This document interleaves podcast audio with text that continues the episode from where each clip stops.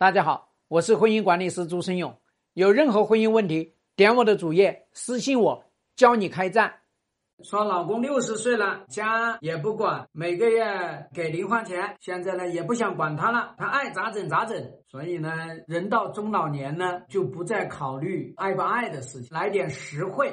给钱吗？给钱行。你这糟老头子，你爱咋整咋整。我每天呢，我就希望呢，你在外面整成马上风起不来了，那最好直接给整嗝屁了，干脆不回来了最好。所以你看哈，你们这些老娘们，六十来岁的老娘们就觉得呢，这个婚就不会离呀。你自己不想想啊，你死了还得跟他埋在一块儿，你不恶心吗？你下辈子还得跟他在一块儿。所以我跟大家讲啊，越是老了，这个老头子啊。你干他，你更加容易干趴下他，因为男人老的比女人快，女人耐用还经老，所以你自己去看看那些医院里面的这些房间，都是老头子在那个地方呢半死不活，然后呢老太婆在那边地方给他照顾。再说你们女人，你一般的情况下都比这个男人年纪小小几岁，那你更加有理由干他呀？何必天天吃带那个苍蝇的菜呢？何必天天看到锅里面、饭里面有颗老鼠屎呢？还你还不嫌脏呢？